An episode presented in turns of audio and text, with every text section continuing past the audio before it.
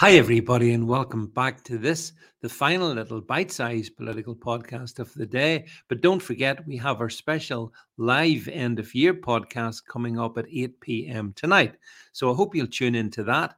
Um, shall we talk about when hit jobs go wrong? Now, I shouldn't really laugh at this one because it's quite horrific, really, but it happened on Christmas Eve. You may have seen this story about a guy called Tristan Sherry.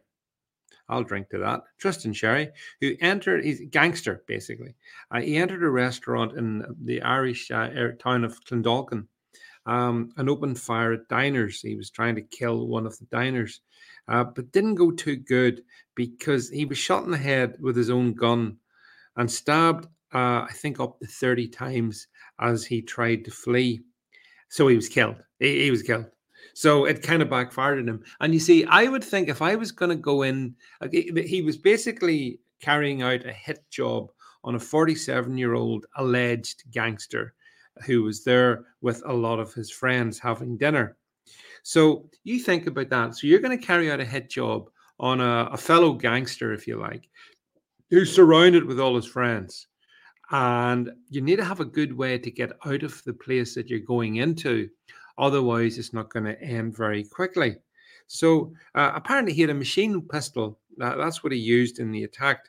Uh, that's not been found. Oh, what a surprise!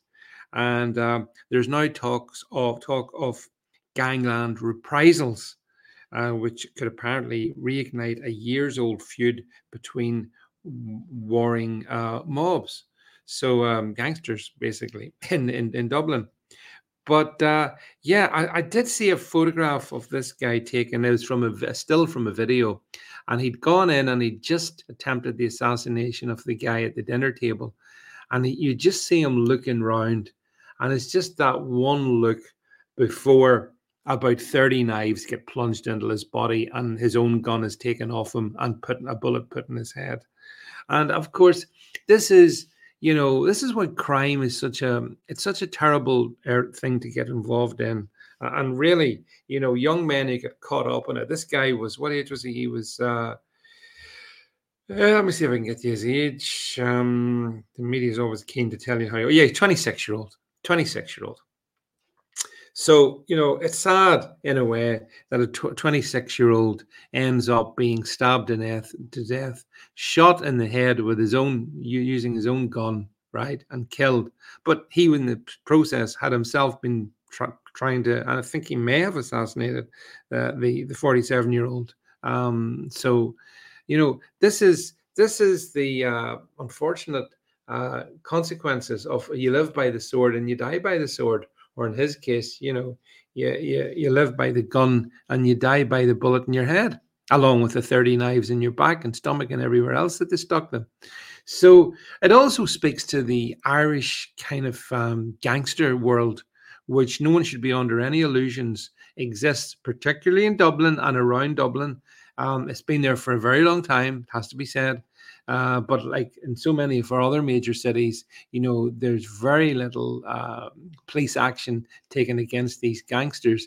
They literally rule the roost, as far as I can say, and uh, and that's why this kind of uh, situation can come about. Basically, it's Chicago in the 1930s, uh, except it's Dublin in the 2023s and you can be guaranteed there'll be more such uh, and there have been. These kind of inter-gang killings have been going on in dublin for a long time. And uh, it's a very murky world. It's one i don't understand. It's not one i want to understand.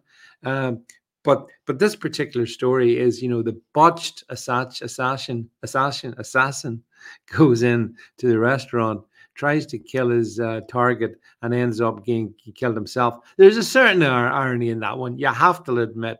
But then again, there's a certain sadness because for all of his mm, evil, he was a mother's son. You know, he was somebody's son. He was somebody's brother, maybe, or you know, friend or whatever.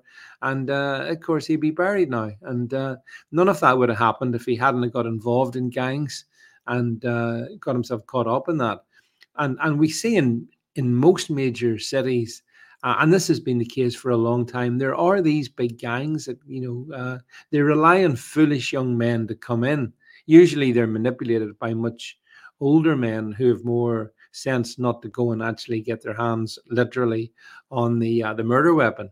Uh, but in this case, this guy, I think a few years previously had been involved in something a bit similar, and now he tried his luck again, and this time his luck his luck ran out.